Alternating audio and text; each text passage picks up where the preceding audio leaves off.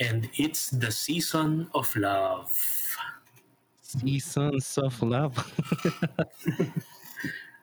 Ano ba yun yung... Uh, Ano yun? Nakalimutan ko na. yung 5,000... Ah, yan, yan. Yan yung gusto sabihin sa ano. Ah, 5,000, 25 minutes. Kami rin po ay 5,000 something something minutes with you. At Mm. muli po, welcome sa inyong paboritong background noise. Second season na. Ito po si Lennon. At ito pa rin ang inyong Russell. At ito ang tamang usapan. Usapang may tama.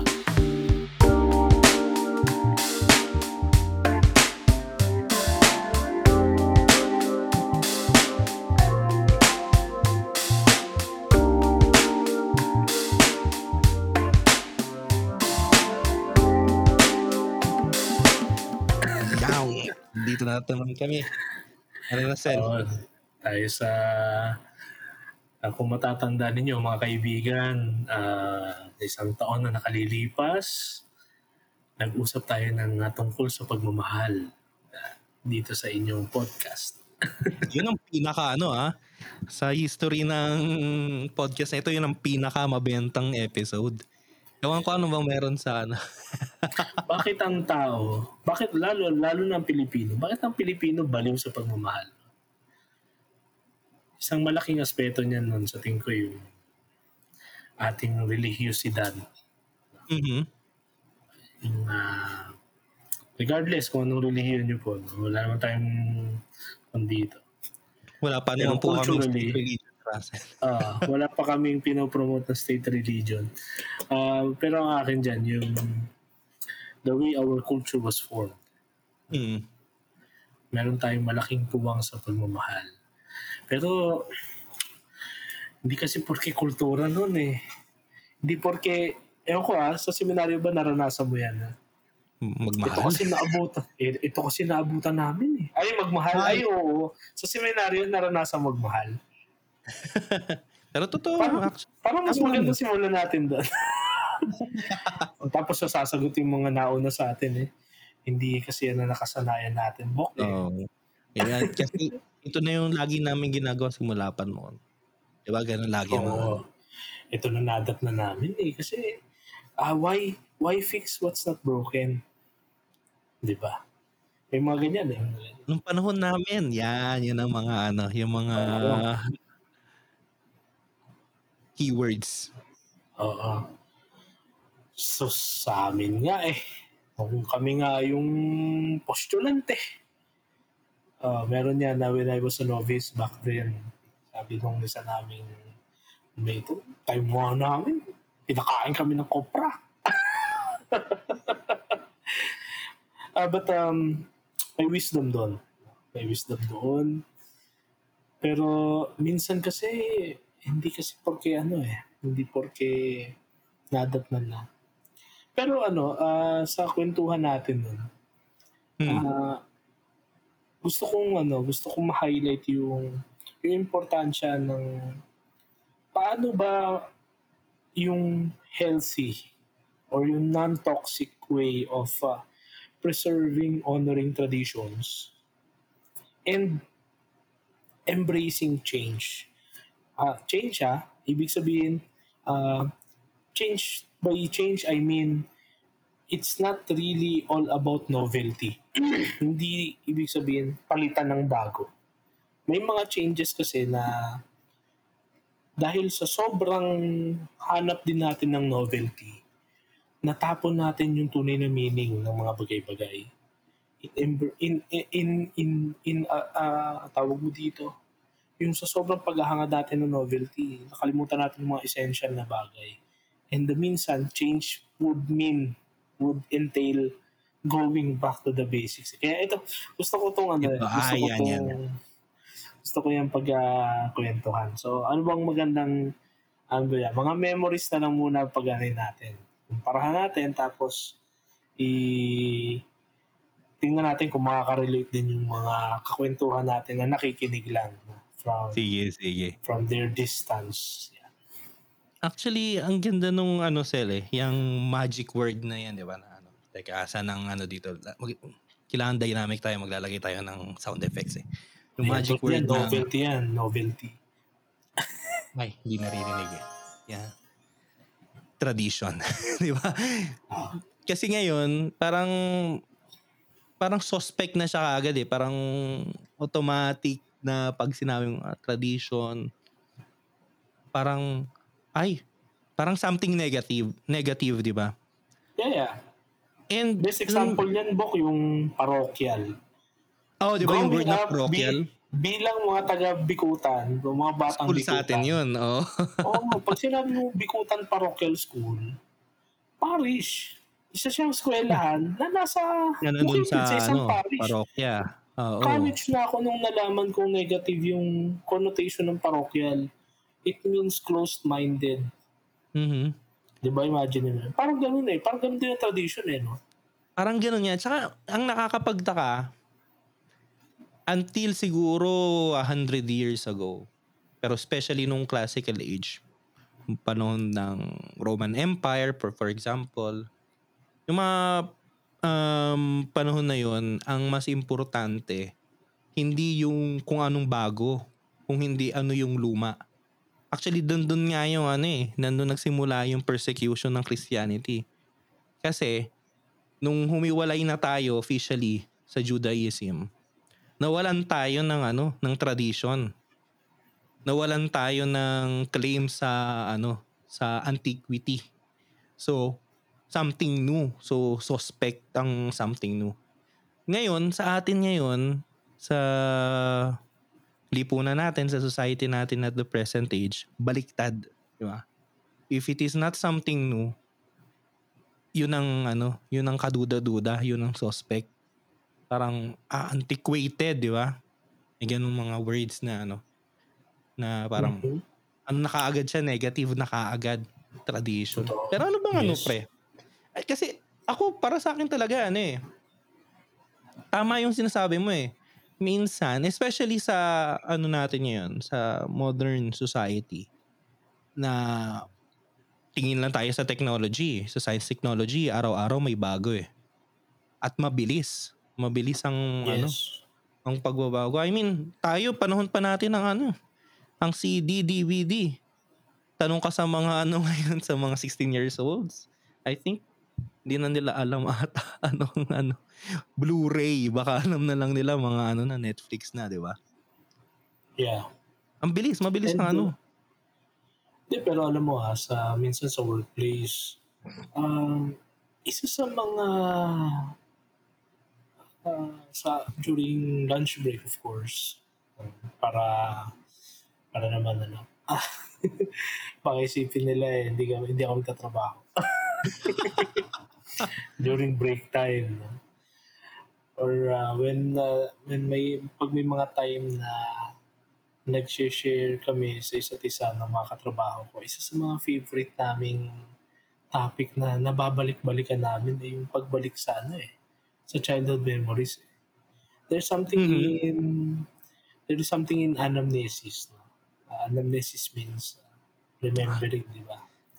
Uh, there's some, ay hindi tayo mag-exegesis tayo. Hindi tayo mag-exegesis dito kasi ibang hindi, pero there's something in going back eh, to the past. Um, bakit ko yan nakwento? Kasi, ang, gaya na nabanggit mo, ang take ko kasi dyan nun, kung hindi natin yun papahalagahan, kung hindi natin titingnan maigi kung saan tayo nagsimula, kung paano tayo nagsimula, walang ano eh, walang direksyon. Ang ibig ko sabihin, the universe, no? tayo as humanity, and we ourselves as individuals, kung wala tayong ganung sense ng kumbaga wala tayong point of reference, wala tayong point of origin na lagi natin binabalik-balikan o lagi natin tinitingnan. Kung wala tayong compass, kung wala tayong ruler para i-guide tayo, wala tayong prinsipyo. Wala kang basis eh. Tuloy-tuloy ang ano. growth. Tuloy-tuloy ang growth eh. Di ba? Ah, even now, uh, I think it was two weeks ago, meron na yatang successfully cloned uh, goat. Kambing yata yun. Ah, matagal na yun, oo. Yung Oh, sa, scientist, Matagal na yun, si oh, yung mga scientists, no, they were able to successfully clone another creature from from ano, from engi- to engineer, no? Yung mga bagay-bagay. Actually, Eh, yan na lang halimbawa eh na mo, um, madalas kadalasan na natatouch natin ng kaunti dito sa podcast no. At siguro naman aware yung ating mga readers doon sa current state ngayon na word of the year na ng AI, 'di ba, ng artificial intelligence. Few years ago, yung Google, meron yan silang ano, ethics ano, board ng mga philosophers na yun yung parang um, sumasala sa research sa artificial intelligence. Nung dumating itong OpenAI, yan yung ChatGPT, yung ano, bilang nagkaroon ng boom, tapos nakipag-partner sila sa Microsoft. So, parang kinabahan yun si Google kasi ano siya eh, matatalo siya sa ano eh, sa kompetensya. Tinanggal nila yung ano, yung ethics board. So, in a way, nag-boom, nagkaroon ng ano, na push through yung um, yung growth ng research. Pero nawala yung ano, yung basis, nawala yung ano, yung anong tawag dito, spinal column, 'di ba? Yung no, nagsosupport na foundation, sa- oh, no. Mhm. Well, going back to our philosophical studies, sinabi niya ni Auguste Comte before na actually uh, the scientific revolution should have happened so many years ago. But uh, one of the stoppers, the natural stoppers na nakita niya eh, was of course metaphysics no? or religion. No? Isa sa mga agents niya. Kasi dahil nga doon, sabi niya, isa sa mga arguments niya, wala, we were just so limited during the time. And when, well, naturally, as humans, we are always fascinated. We are fascinated beings. It's We actually, ano eh, ay, mag, siguro mag-off topic na yun, pero I can just say na ano, na I disagree with him there kasi in a way, it was actually religion. It was the church na nag-ensure ng ano, ng scientific, kahit mabagal, pero yung scientific revolution, dumating Yeah. yun dahil sa religion. Universities, invento lang naman Yeah. yan sa simbahan.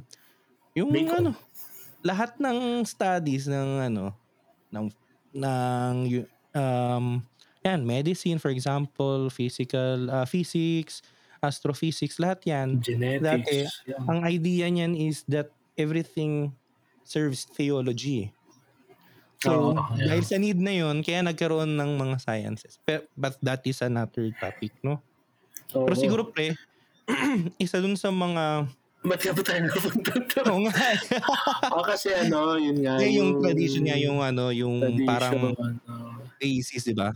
Siguro ang isa sa ano pre, ewan ko anong tingin mo dyan ha, pero ako napapansin ko na, well, sa nung sa first season natin, nakailang beses tayo nag-usap about ng feminism, for example. Pero nowadays, ang reflection ko lang naman to, parang ano, parang we are also losing sight of masculinity. Yung traditional um, masculinity. yeah, yeah. Na parang ngayon, ang ano, pag narinig mo na, parang tradition niya eh. Pag narinig mo, parang dapat negative na agad. So something masculine equals negative. At pag sinabi mong traditional masculinity equals toxic. Quote unquote, di ba? Toxic daw. Anong ano mo dyan, pre? Anong ano natin dyan? Well, uh, learning from our dialogues with with, uh, with our friends like uh, Doc Joyce, di ba? Isa kasing malaking factor dyan, pare ko, yung yung ah, sistema, no? Na yung, yung binabanggit sa sistema. So, kung may time kayo and hindi nyo pa narinig yung kwentuhan namin with Joyce, oh, feminism, meron niyang siyang diskurso no, tungkol dun sa Gano'n sa nananaig, no? sa nananaig na please, sistema. Oo. Kumbaga kung nagbabackread kayo sa mga chats, eh, ayan, i-backlisin nyo. Ah, sa tingin ko, valid naman yung aspeto pare na meron tayong mga argumento na nagmumula sa isang grupo na inapi, no? Sa, sa isang oppressed na na pangkat na naging second class citizens, uh, then the oppression, and naging talagang oppressive yung mga patriarchy na tinatawag. Kaso, kaso, meron kasing natura, no? May natura tayo no, sa sa atin mismo as human beings. We cannot really deny the the differences na meron tayo bilang lalaki, bilang babae. And sinabi natin masculinity, it should be celebrated as much as femini- femininity. uh, femininity is celebrated. When, True, true. well, well, well, for quite some time, I, I was blessed to share my life, at least, no matter how limited, with the Franciscans. Si, si Francis, no? Si Francis of Assisi, meron siyang attitude no? ng pagiging motherly towards his brothers. No? You act as if no, ang ang head ng community ng mga Franciscans ay tawag doon ay guardian eh. Mhm. So as a guardian, you stand up like a father to your community.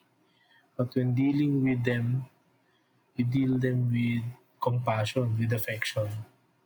Just as that of a mother. Ayun nung ano eh. eh uh, we, we are not really authority on how to how to lead uh, a truly perfect life. At hindi naman din yun ang pinopromote ng podcast na to. Pero I think if you're going to fully promote feminism or femininity rather, we can also celebrate and promote a healthier perspective or healthier understanding Exactly. of masculinity. Kasi ano yan Ah. eh, alterity yan eh. Alam mo yung yung danger kasi ng which ito, um excuse me po sa mga ano, comment lang kayo diyan ng ano, mag-comment lang kayo sa baba.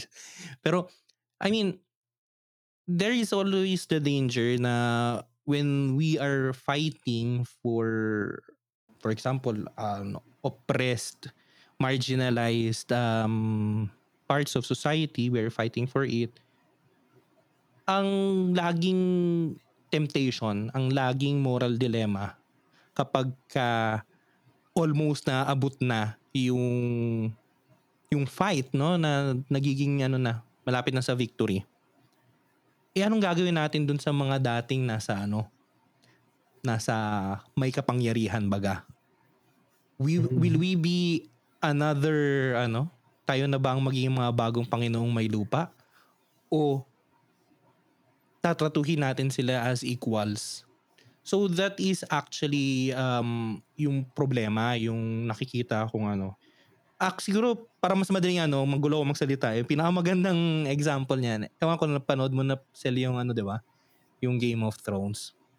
Yung time na nakuha ni Daenerys yung nakalimutan ko na anong city yon pero yung city na yon nakuha niya yon through the help ng mga nag-revolt ng mga ano ng mga slaves Mm. so at that time yung mga slaves nung nagkaroon na sila nag-victory na ang ginawa nila yung mga mayayaman pinagano nila nagpapatay nila pinersecute nila nila. oo. Nabaliktad na sila na ngayon yung persecutors.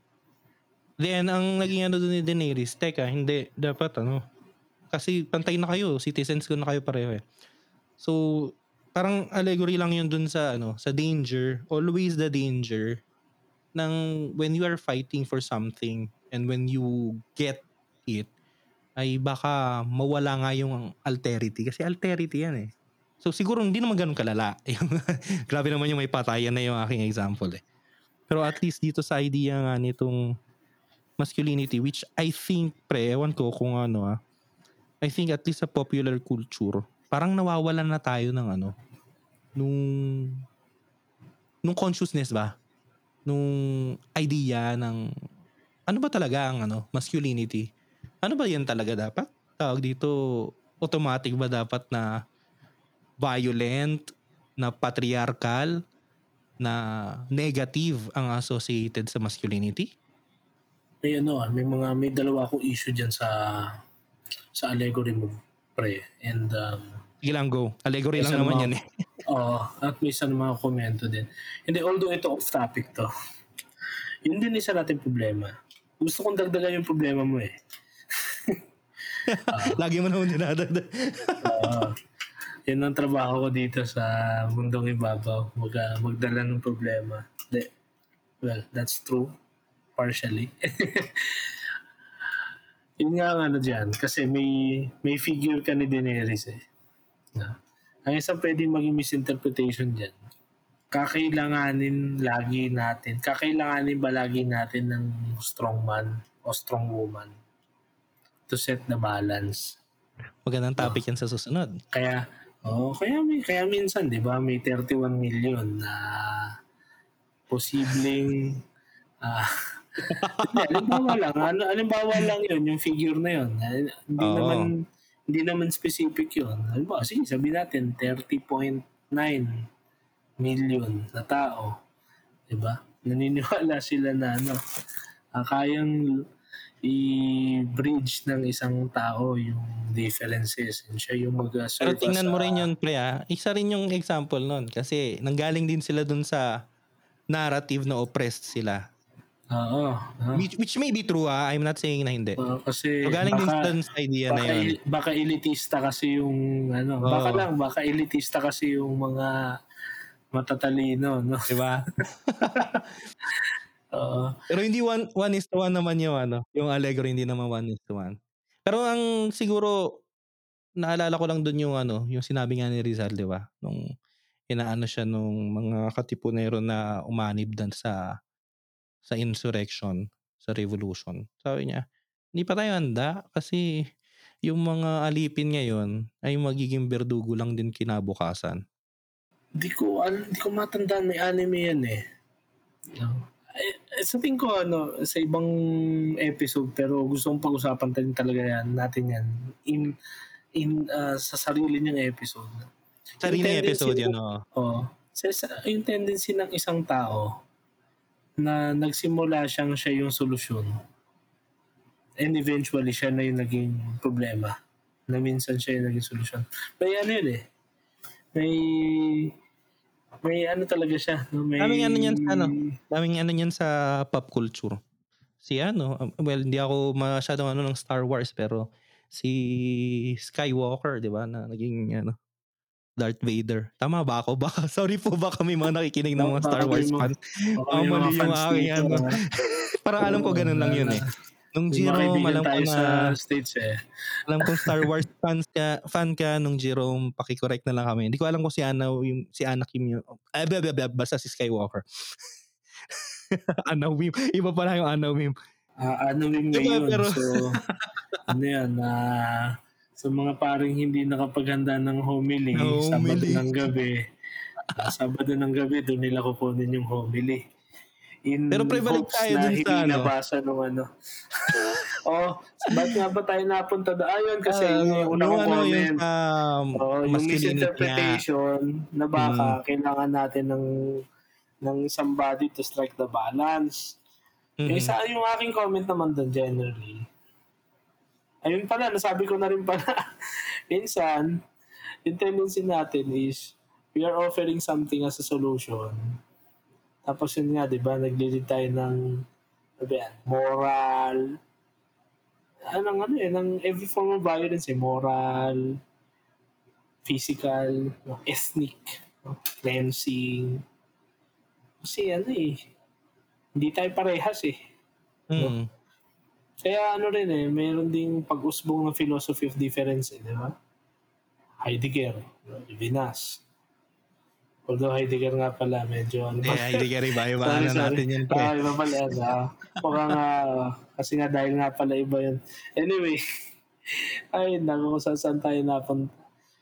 Pero sige, balik tayo. Ang take ko siguro dito, simply, sa masculinity is not and will never be only about machismo.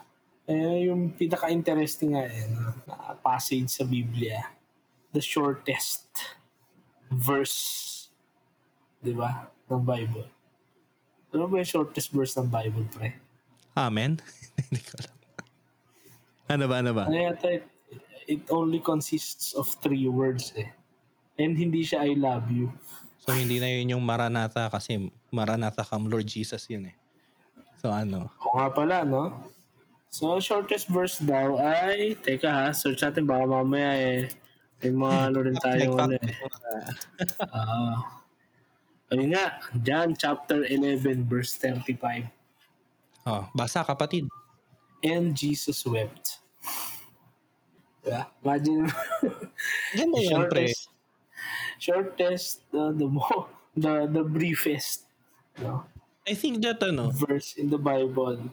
that encapsulates yung traditional, yung talagang pure na idea ng masculinity of being a man na you are brave enough to express to um to embrace your emotions kasi nga sa popular culture especially sa ngayon kung mapapansin natin ito ano to eh kakakanood ko to ng mga ano film theory sa film reviews. Mapapansin natin ngayon laging ang ano ang idea ng masculinity ay automatic yung kontrabida. Pagka yung idea natin ng macho na ano na may charisma yung parang um, quintessential man automatic yun yung kontrabida kapag ka yung Kung hindi man siya yun, kontrabida, morally corrupt siya. Babaero siya, manloloko siya.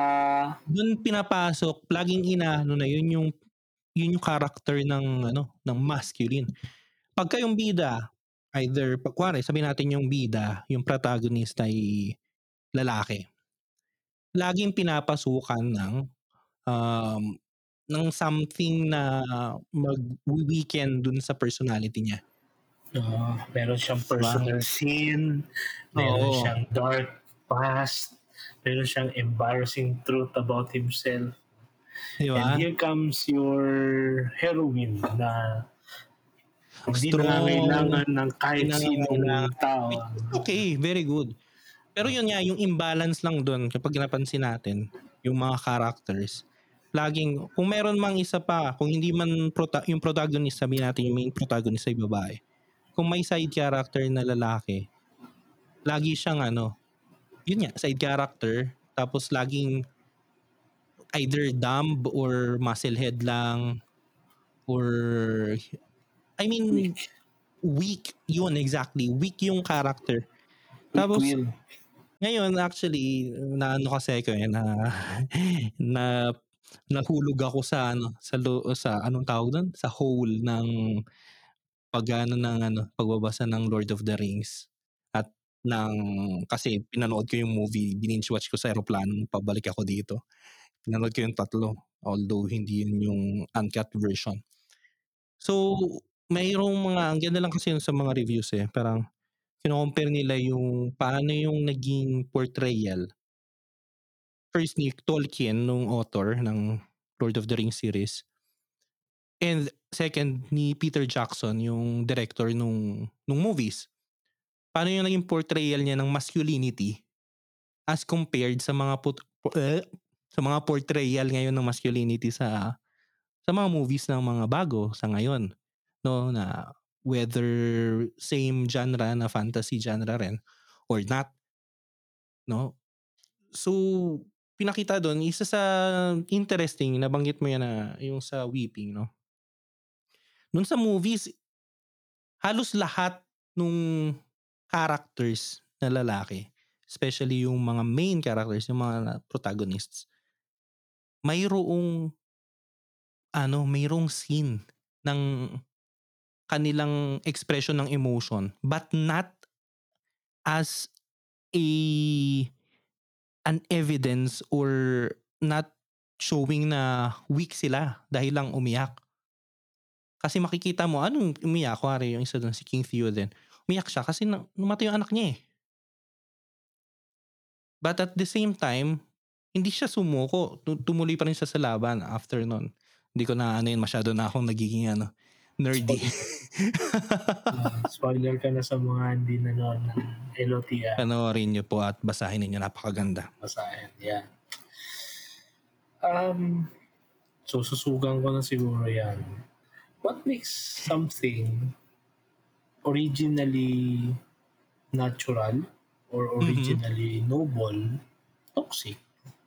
Too toxic. Ah, yan, yan, yan. Oh, kasi may toxic femininity. But we're not talking about it in the proper forum. Most of the time, we are making fun of it. Toyo, di ba? Ah, toyo, eh, tinotoyo yan. Kasi babae kasi. Yun yung mga stereotypes, di ba?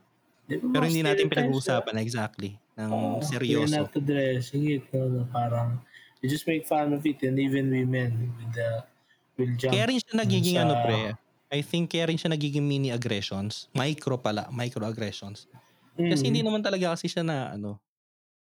Tapos imbalance kasi yung toxic, quote unquote, masculinity ay masyado namang ano, nag-implode na lahat na lang ng ng signs of masculinity ay toxic. Yun nga lang term, parang may problema na ako dun sa term eh.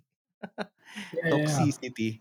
Kasi ano, ang, ang ano ko dito, sa tingin ko, ang isang wisdom na pwede nating i-take dito, no, is yung wisdom ni Aristotle. Ah, moderation is key. Kahit ang lason, sino ba yun? May king yan eh. And hindi ko alam kung Greek yun o Persian. Basta it's an ancient king who is known as the Poison King. He's master of poison. So alam niya halos lahat ng lason ever invented to kill, deliberately kill somebody. And for fear na lasunin din siya, he will take small portions of poison each day until he would develop immunity. So, ang point dyan, ah, toxicity kasi talaga ah, happens when everything is too much. Yeah. Sa tingin ko, um, kapag ah, nasobrahan ka sa sa tingin ko, ang, ang, so, ang, ang extremes, no? kapag sumobra ka ng masculinity, yun nga, machismo yan. Eh, Sa, pwedeng stubbornness yun. Pag weak-willed ka naman, cowardice, di ba? Sabi ni Aristotle. And it's also not leading a quite a life na yung eudaimonia, di ba? Yung Hmm. a happy life. So, yun sa tingin ko, yung how to really strike the balance. I would like to to argue this time.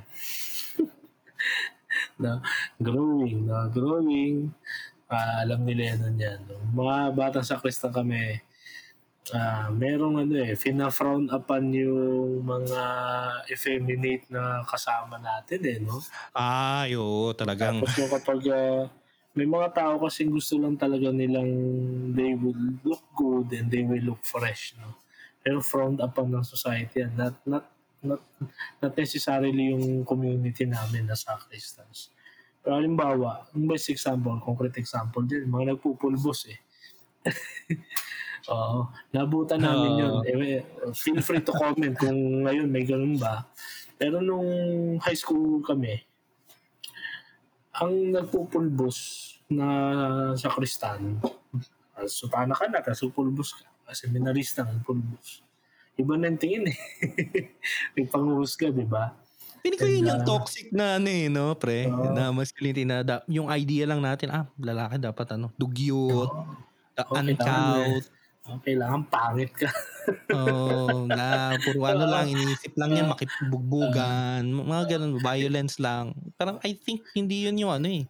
Oo. Don't get us wrong, hindi pa rin kami nagpupulbos ha.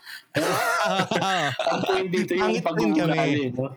Yung pag-uugali, no? Yung pag-iisip ng masama sa sa kapwa mo. Mm. Uh, that's what is making things on yung attitude natin as toxic. Francis himself was gusto ko talaga i-reference ito si Francis eh. Assisi ba Si to o Franz- ano, of Monterde? Ah, ako nga pala, no? May minsan nalilito ako palagi eh. There's si Francis of Assisi. No? Si Francis of Assisi, imaginein mo yung yung cheerfulness niya as a person. Ano yan siya, no? Ah, based sa history. No? Kasi grabe rin ng Franciscan studies. If if meron kayong time and mas may may luxury of time kayo mag mag-research. One of the most interesting saints to study no? the life is uh, Francis of Assisi. Ano yan, um, happy-go-lucky guy. And, uh, he, he knows his way around the world. Pero in the end, he really found love no? sa Diyos. He was so in love with God na lahat ng inhibitions niya lahat ng inhibitions niya talagang nilet go niya eh. And uh, he's just happy with hindi yung ano, hindi yung superficial, hindi yung hindi pang social media. Ah. hindi pang social media yung cheerfulness na meron si Francis. No? For example nga dito, na syempre mamaya dahil ah, pag na-upload to, papasok na tayo dun sa. Ah, actually, nasa loob na tayo ng panahon ng Kores. Lent, ah, ah, Quaresma. Ah, may isang account, hindi ko alam kung sa Little Flowers of St. Francis. Imaginein mo ah, merong title, ang title ng isa sa mga sikat na biography ni Francis ay The Little Flowers of St. Francis. Ah, kasi ano yan eh, may minor, ah, minor, ano bang ano yan? Meron kasing, ang major kasi, ang major works kasi, Yung kay ang kay Bonaventure. Ah, ah, So may major life, may minor life yun eh. ah. Kalimutan ko yung Italian. Tapos isa na yan, yung Legend of Peru, Perugia.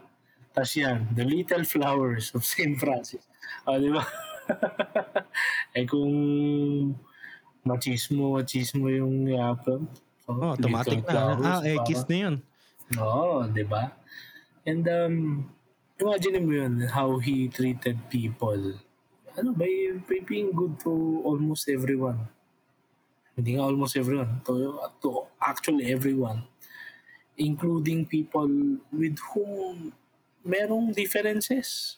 Originally, he was intended to be to be used as some kind of a spy or ano ba tawag mo dyan? Envoy Mhm. sa Sultan. Ah, yeah, the famous ano, Ah, nakaibigan niya yung Sultan. Ha? kinaibigan niya. Naging kaibigan niya yung Sultan no? despite the differences. And mind you, talagang very very ano yun, natawag ko dyan, madugong rela- relasyon ng mga Kristiyano at ng mga Muslim noon. Oo. Noong panahon ng Crusades. Yun ang Pero talagang yan- dati, walang ano doon, alterity. Oo. Always Hindi the same. So, yun, Mm. yun yung toxic, yun yung toxic siguro sa tingin ko. Yung talagang you will really resort to violence just because you're different.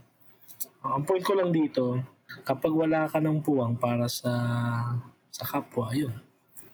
Yun nga, ibig sabihin sobra na yan. Mm. Hindi ko alam kung talagang na-explore namin ni Lennon itong dimension na to. Wala lang, But- but, uh, na lang tayo dito. This will not be the first, uh, this will not be the last rather pala. Hindi sila Ang- with the first. Hindi namin na-upload to. Oo. kasi hindi namin, Teka, lagyan natin ang palakpak. Yay! kasi ano eh, no? Uh, ewan ko ah. Baka just like everything else in the world, madali lang maging lalaki. No? Pero mahirap pagpakalalaki. Exactly. Ang dami expectations. Bawal ka umiyak, bawal ka... bawal ka... Ang daming stereotypes eh. Dahil stereotypes na dapat Mhm. mm panindigan, ano? na nire-reinforce pa ng popular culture. Oo, pero Tapos tinan mo pa pre ah, isa pa pala na ano, parang at least sa mga drama, sa mga movies. Alam mo ngayon kung ano yung ideal man, dapat meron ka ano ka presidente ka ng isang kumpanya, ah, may CEO kotse ka. CEO ka, di ba? Nanonood ka na nga ng K-drama no, no? Kasi Ah, ah, ganun yan ba? ang, Nahalata yan ba? ang typical sa Korean drama eh. Kasi Hindi, dito, pre, ano bang pinapanood ng mga ano? sa ng mga Pilipinas kasi kabataan. Anak ka lang ng hasyendero. Kala ko Oo. kargador o ano. Ah, minsan may ganun, may ganun. Ah, may ganun, di ba? mga- Pero yung strong ano pa rin yun eh kasi kargador parang gano'n. o kaya ano police o kaya mga ano 'di ba? Oo. O kaya naman, ano ka talaga, very ah, medyo forgiving ang society kung hindi ka mukhang kargador at hindi ka amoy kargador. Hindi ka hindi ka involved sa strenuous activity as long as mala prinsipe yung pagiging buhay mo. So yung ano mo 'di ba? Yun yung ano eh na-impose na ideal eh. Oo.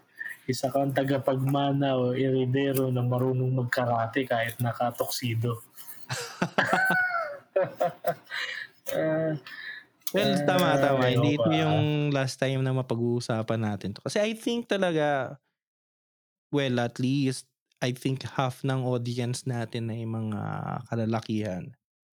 Siguro magandang mapag-uusapan to kasi hindi na pag-uusapan to eh. Yung idea talaga ng masculinity na beyond that toxic machis machismo. No? mm, I think toxic, halimbawa, may naisip ko lang kanina, yung word na toxic, hindi siya maganda kasi political na kaagad yung ano niya. Pero, Oo, may, may kung- prism na kasi kapag sinabi Oo, yung toxic may kulay na masculinity. eh. Yung toxic masculinity in itself, yung coinage na yun kasi, hindi kasi, una, hindi galing sa lalaki yun. Pustahan tayo.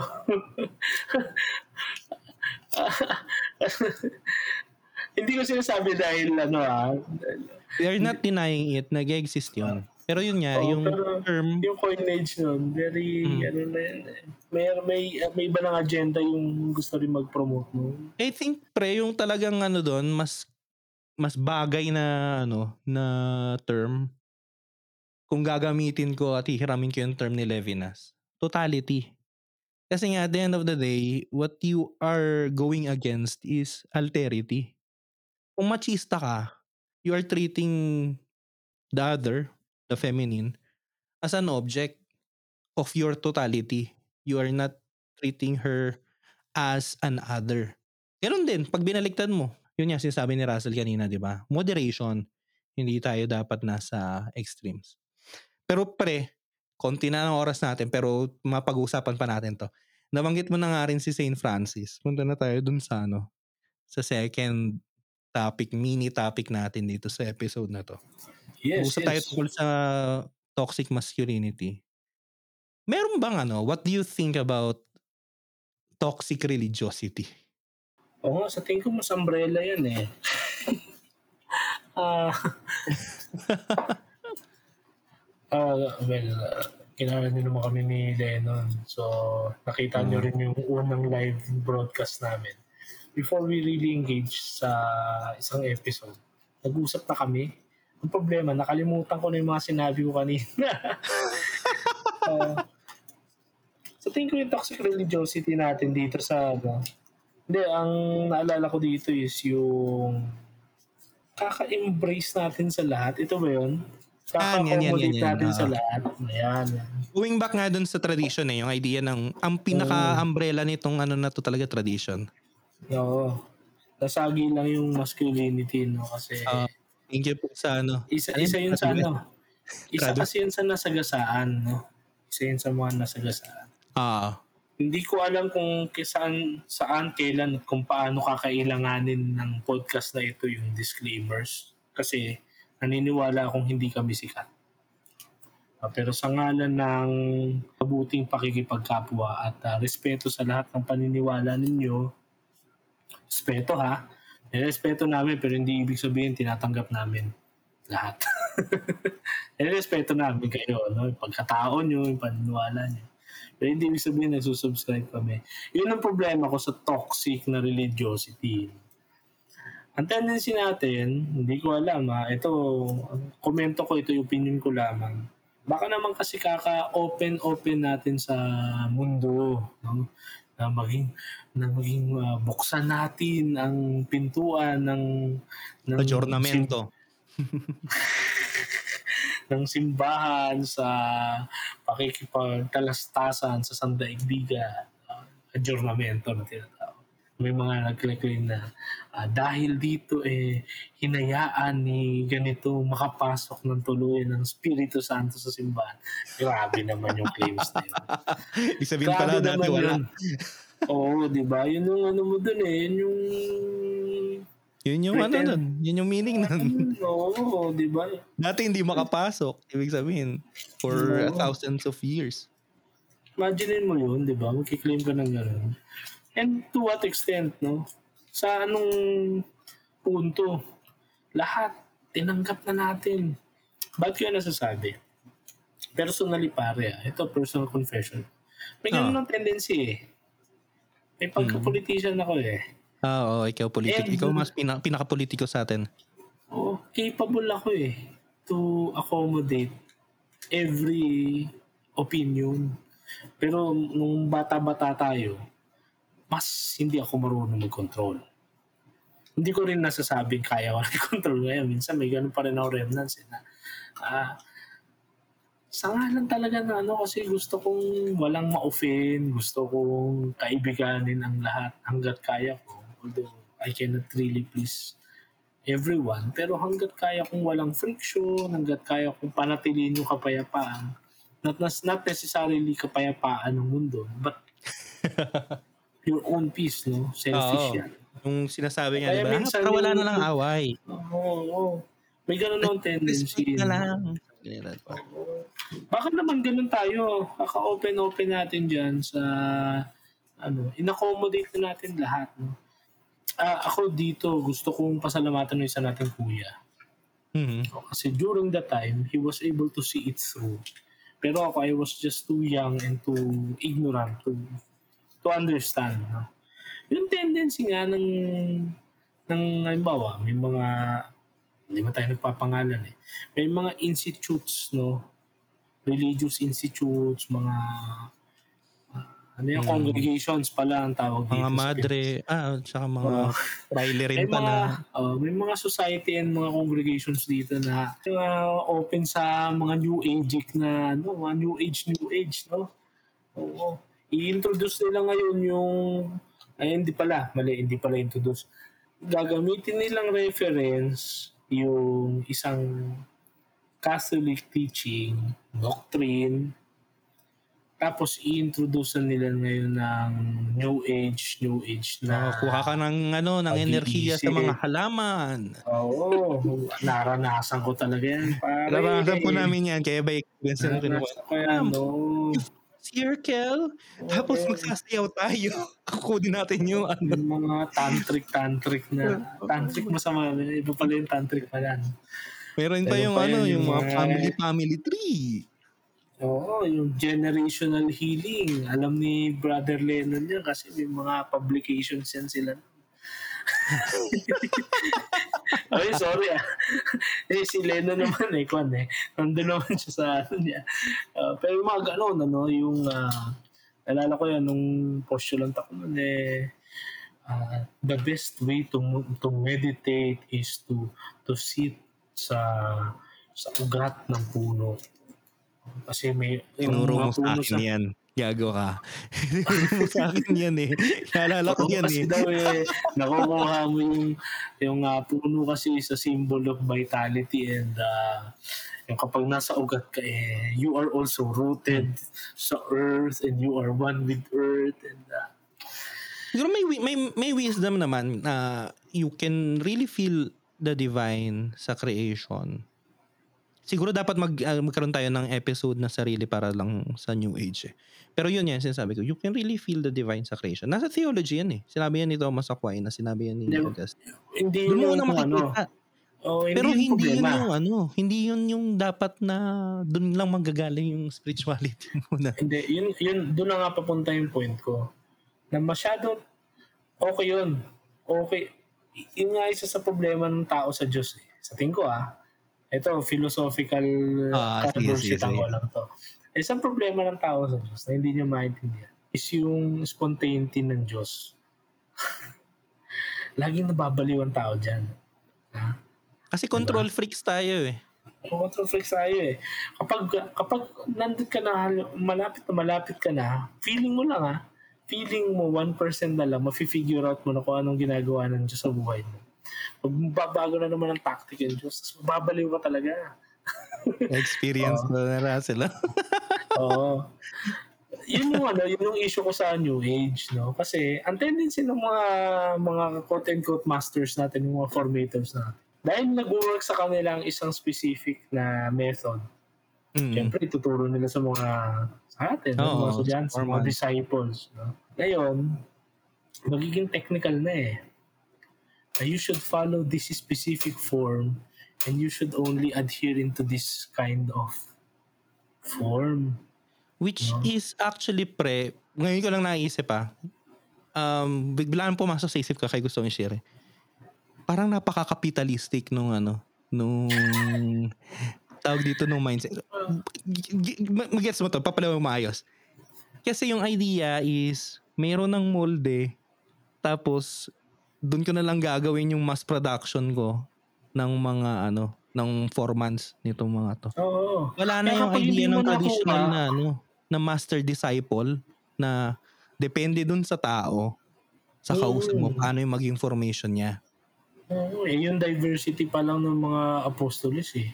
'Di ba? May mangingisda, may maniningil ng buwis, may politiko, May revolutionary, may, may ano. may aktivista dun. Di ba? Ano Exactly. pa ba? Mga may...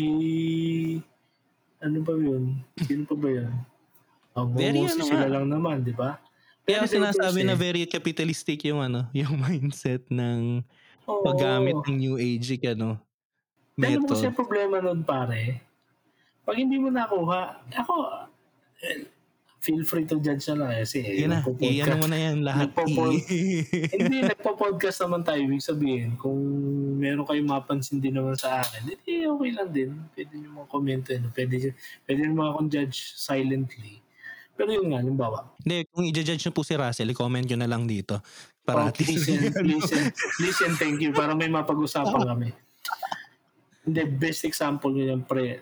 Novitiate ko, pre. Nag-ano ko eh. Nag, uh, in-enroll kami sa ano, eh, Zen. Oo. yung Zen meditation, eh ngayon, yung Zen, yung naka, ano ka, naka, ano yung, kalimutan ko yung position ng upo dun. Yung Japanese na upo mo, yung, yung mamamanhid yung paa mo. Oo, yung parang nakaluhod na ano. Oo. Eh, ang taba ko, pre. Hindi galaw ako ng galaw. Nagtayo niya. Oo. Galaw ako ng galaw, di ba? Pakulang na lang, pukpukin ako ng ruler sa ulo. Kasi talagang asakt eh. Pero- Pero yun ang evaluation sa akin ha. Masyado ka magalaw, masyado kang distant. Raw may kasalanan nun kapag ka ganun. Sasabihin Oo. nila. Hindi ka, hindi ka nakakapagdasal ng maayos. Oh, eh di ngayon, si, si Russell, eh di low moral ka na kasi Oo, hindi ka Ikaw. nakapagdasal na maayos pala eh. Hindi ka pala marunong. wala, wala, wala ka nang ginawang tama. Siyempre, magsiself-pity ka na nga. Ako, ako, ako, yung ginawa ko, yun yung nangyari sa akin. So, edi, every time na may ganung exercise, tapos compulsory siya, no? So, kailangan mong na may, may interval lang, parang circular ano yun, eh, may circular, may ritualistic something yun. Oo. The point there is, I barely, I am, I barely survived lang yung yung quote-unquote Zen retreat doon sa lugar na yun. And then I was so frustrated. I was so frustrated. And ma mako-question mo. Mako-question mo yung bukasyon mo. Yung mako-question mo yung ah, yung molde mo. Yung pagkatao mo kasi Pagkata, yeah, yeah. oh, bakit parang ano, bakit bakit sa mga ibang bagay may kaya ako, but ito hindi ko kaya, no? mga ganun.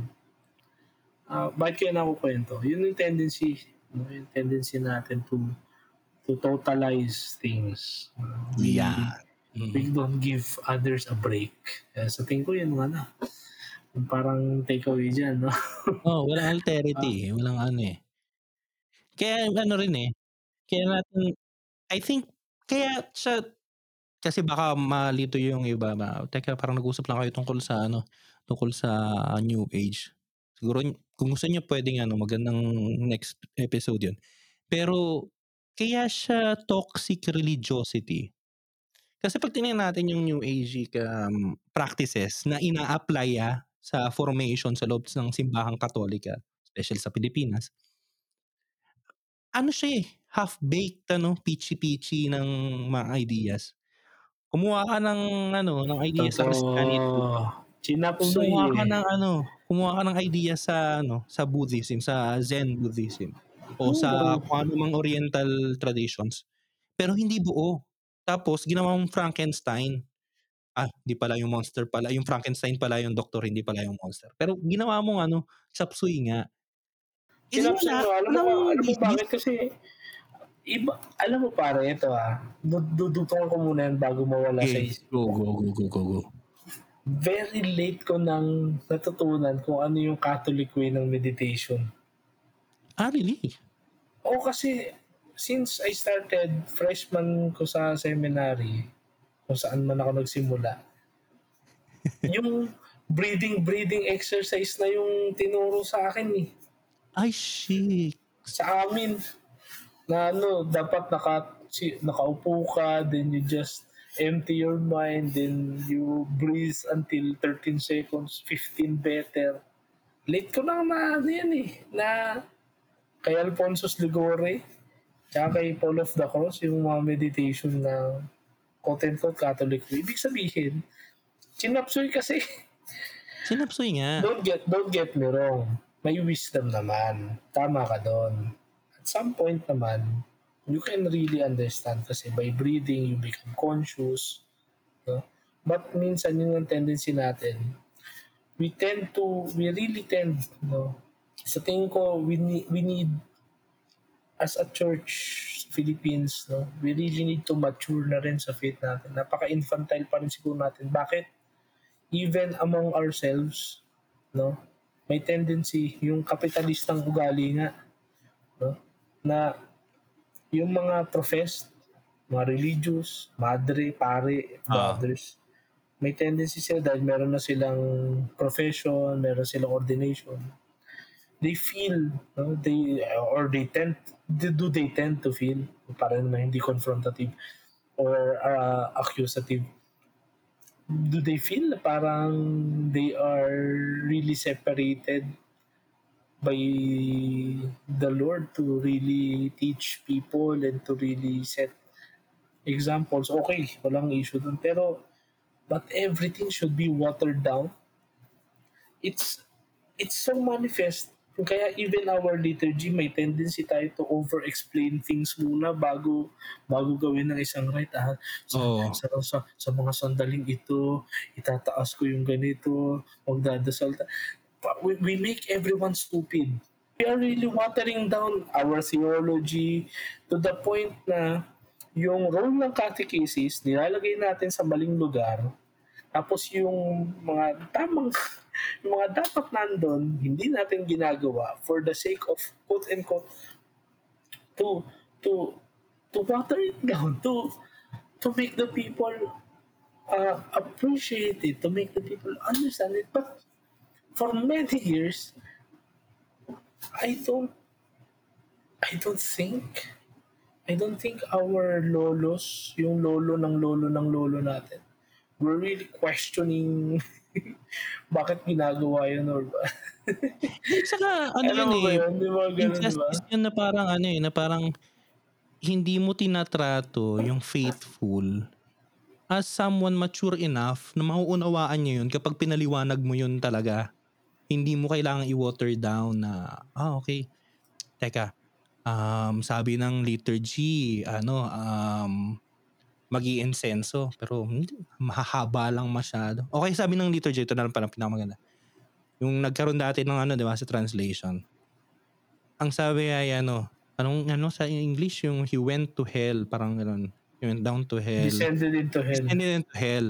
Di ba? Ah, Ayaw, kasi nga raw, hindi maintindihan ng mga tao, Hmm, na ganyan, ganyan, ganyan, ganyan. pumunta sa impyerno siya, impyerno. ah, Pero ano yun eh, para sa akin, you are treating people infantile na na hindi nila maintindihan yun kapag pinaliwanag mo yun. So, kailangan mong i-water down. What comes to mind actually, na babalik na naman ako sa ano, literary world, no? Kasi sabi ko nga sa inyo, nag, ano ako ngayon ng ano, ng Tolkien mania ngayon. Nung isang araw kasi pinapanood ko yung isang video kasi sabi ni Tolkien no, nung napunta na sa US yung libro niya para i-publish doon. Nagtatanong, sabi niya, okay lang naman kayo mag-drawing except kay Disney. Never. Kaya kung mapapansin niyo never na nagkaroon ng rights yung Disney sa Lord of the Rings, sa um, sa The Hobbit, anything na may kinalaman kay Tolkien. Yung pinaka-issue niya doon, hindi naman dahil sa galit sa kay Disney personally. But his issue is that yung treatment sa fairy tale. Meron kasi siyang may libro siya on fairy tale. Yung treatment kasi ni Disney sa fairy tale ay win-water down niya yun kasi nga pang bata. So kailangan watered down yung ano, yung presentation. Para kay Tolkien, okay, pambata yun, pero you have to trust your readers that they are mature enough that they can understand complex things ng mythology, ng um, systems, ng political struggles, etc.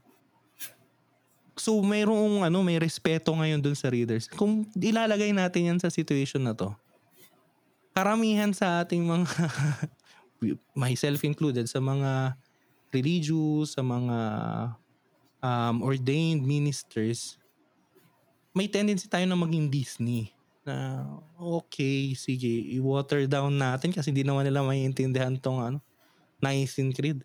Ah, itong ano, yung away na lang dun sa ano, for many tsaka ano, tsaka for all, di ba? Ah, hindi na lang maintindihan. For all, di ba? Tapos may issue ka hanggang ngayon, masama pa rin yung loob mo kasi pinalitan ng for many kasi hindi maintindihan ng tao. Eh kung sa haba ng panahon, pinaliwanag mo na sa tao yun na dahil yun sa Hebrew. Di ba? Hindi naman ganun katanga yung mga tao. eh. di ba? Let's be Tolkien's than Disney's. Uh, and I couldn't think of a better uh, better line to close that ano. Let us all be Tolkien's uh, in this world full of Disneys. I mean with no ano, with no ano naman din sa sa franchise but to the thought no yung ang daming ang daming na nating sinakripisyo. Ang nakakatakot diyan baka pati yung mga bagay na hindi na dapat natin kinokompromiso. Binibenta na natin sa mundo para lang maging fit tayo, maka-fit in tayo. Ano pinagkaiba natin sa To smell like a sheep. ano ba tayo? Nasa ano? Adolescent church ba tayo? Na kailangan natin mag-fit in sa sa peer natin, sa society. Akala ko ba all this time may ano tayo? Sign against the world tayo. Baka may mga bagay na hindi natin pwedeng ibenta. Baka yun din yung dahilan kung bakit ang daling laitin ng Christianity, ang daling babuyin, ang daling gamit-gamitin sa mga sacrilegious, sa blasphemy yung yung image ng ng Panginoon, no? Baka dahil doon kasi binenta natin eh. Gawin ng gawin nila sa ibang traditions yan, religious traditions. Oh, Wala na. God bless. Walang, walang, walang, wala nang ano. Di ba? Pero totoo pa, grabe yung ano. Yun lang siguro ang ano ko dyan, ang aking take. I know it will, ano, it will be uncomfortable to to hear, pero well, sino ba kami? Sino ba ako? Ito Well, naman tamang ako, usapan. One year making you uncomfortable. No. It's either ano lang eh, dalawa lang yan. We make you uncomfortable dahil walang pinatutunguhan. Or we make you uncomfortable kasi may mga truths na uh, I, we just feel na these things have, have to be said. And, well, asahan nyo, hindi naman ito yung huli sa mga uncomfortable na no, feeling ko yun yung direction nitong season na ito. Oo Hindi nga. kasi no. naging very accommodating tayo, Bok, nung last year. Ano nga nga Talagang- papatayo na? Ano tayo ng Oo. Disney? We really welcome, no? All are And, welcome. All are welcome naman. No? Pero eh, hindi ibig sabihin welcome na ano eh. Maganda yung sinabi mo kanina, pre, na we respect your ideas, we respect your opinions, but it does not mean that we have to subscribe to it. Kasi yun yung Mm. problema eh. Yung relativism ba, yung religious, especially yung religious relativism, among Catholics ah, among Catholics na, ay para wala na lang away. Ah, importante naman mabubuting tao tayo. Okay, tama yun. Mabubuting tao tayo. That is good. Pero hindi ka Pero dapat hindi- mahiya dun sa tayo- truth. Oo, at hindi pwedeng pares ang tama. Oo, hindi pwede ano yun. Oo, kung mali ako, Yun hindi. Mali ako sa paningin mo, pero hindi eh. Merong, merong mali sa atin. At kasi minsan sa nalilimutan natin yung ano eh, yung, di ba ano yun, sabi ni Jesus, di ba ano? They are in the world, but they are not of the world. Minsan nalilimutan natin yung pangalawa. Kasi inisip lang natin, ah, kailangan mag-fit in tayo dun sa world. Anyways, nakuha na rin 10 speak minutes na tayo. Oo, ito na naman tayo sa mga passionate na kwentuhan at hindi, apparently this time hindi tayo masyadong satisfied sa kwentuhan ito. Kaya nga eh, Oo, pwede ano, natin to. i-continue. Oo, tutuloy namin to sa ibang araw din. No? mm Continue natin to, ano, maganda yung usapan. No, Pero ano. sa section natin ng suggestments, um, as you all know, sa mga kaibigan namin Kristiyano, kapatid namin Katoliko, eh, nasa loob tayo ng panahon ng Kwaresma. And sa pagsisimula ng podcast na to, it's the season of love. Gaya nung isa sa mga wisdom na binahagi ng Santo Papa, ang hamon sa akin, ito suggestment ko to sa sarili ko eh. Kasi baka mamaya sumusobra din ako sa suggestion sa inyo tapos hindi ko nung pala ginagawa. Hindi lang sa karne, hindi lang sa pagkain, pero ano yung mga sobra? Ano yung mga toxic sa atin na kailangan nating Yan, yan. Like that. bawasan para mabuhay tayo ulit. Remember, pag sinabi natin toxic ang isang bagay, toxic ang relasyon, toxic ang pananaw, toxic ang pag-uugali, may pinapatayan na mahalagang bahagi natin. No? May namamatay sa atin. And yung pagkamatay nun, hindi siya nag-lead ng ng life, no? no? Kasi unlike other things na kapag uh, we let it die, we live. Yun yung message ng Lent eh. We have to die in ourselves that we may live in and with Christ.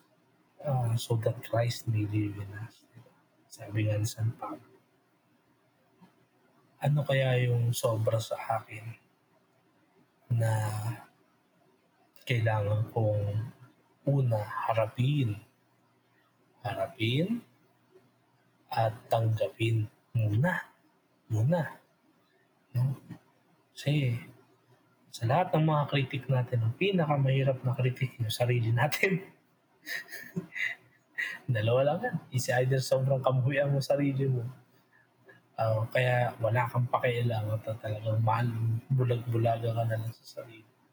Ano kaya yung sinasabi ni Mimo Perez na basong may tubig na pag nilagyan mo ulit, aapaw lang kasi wala ng silin. Diba? Ang pusong may galit hindi maaaring umibig. Bulag sa wasto, alipin ng isip. Diba? Ano kaya yun? Pwede natin bawasan para makapasok-pasok ng konti ang grasya. Yun ang aking ano, munting suggestment. They like niya sila, uh, si Russell tungkol sa Lent, sa Quaresma, ano. Kay, yung kay Russell ay ano eh, bawasan yung sobra kasi yun yung toxicity. Siguro sa akin naman ano, project.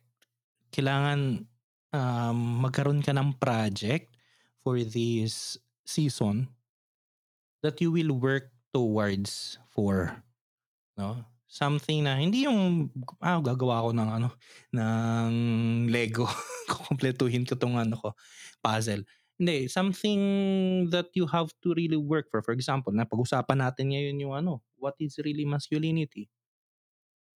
Then work for it. Work for really going beyond the stereotypes going beyond the popular culture. Yung ano ba palalimin. Yung ano I think kulang yung aming naging discussion pero kahit pa paano I think introduction para dun sa idea na mayroong masculinity na hindi toxic, mayroong masculinity na rooted in tradition, yung natural. Yun yung ano, if you want, especially sa mga listeners natin na kalalakihan, that can be your project for this season. And for all, especially yung mga ano, Christians or Catholics na listeners natin, is to really see yung originality, yung uniqueness, yung naturality ng Christianity beyond the chop suey that we tend to be na magkuha-kuha tayo dyan ng kung ano-anong mga ano traditions at ihalo natin sa atin without foundation. So nagiging toxic. So we can also work on that as a project no pagpapalalim sa pananampalataya, pagkilalang mas malalim, 'di ba? Beyond just the yung mga kinabisado natin, especially nung high school or before ng first communion o ng ano, confirmation. So yun lang siguro ang akin. And napahaba na naman tayo at 1 hour and 16 minutes na so far. Salamat sa inyo kung narito pa rin kayo. At uh, alam naman ninyo na welcome ang inyong mga komento, ang inyong mga ideya sa usapang ito. At kung gusto nyo sumali at makilahok, makisangkot dito, welcome na welcome kayo. Feel free mag-comment, feel free to raise concerns or suggestions. And if you feel generous, please rate us sa mga available platforms natin para naman meron din tayong uh, reach no? and um, share kung sa tingin nyo itong topic na to ay nakapukaw ng inyong kaisipan o damdamin at gusto nyo mas mapag-usapan share sa mga ano sa mga posibleng maging interesado din sa mga ganitong talakay. At ayun, magsama-sama muli tayo sa susunod na linggo. At kami mga kaibigan ninyo dito sa podcast na to ay humihiling sa inyo ng isang makabuluhang panahon ng pagmamahal. Kwares. Ako po si Russell. Ako naman po si Lennon. At ito ang inyong tamang usapan. Usapang may tama.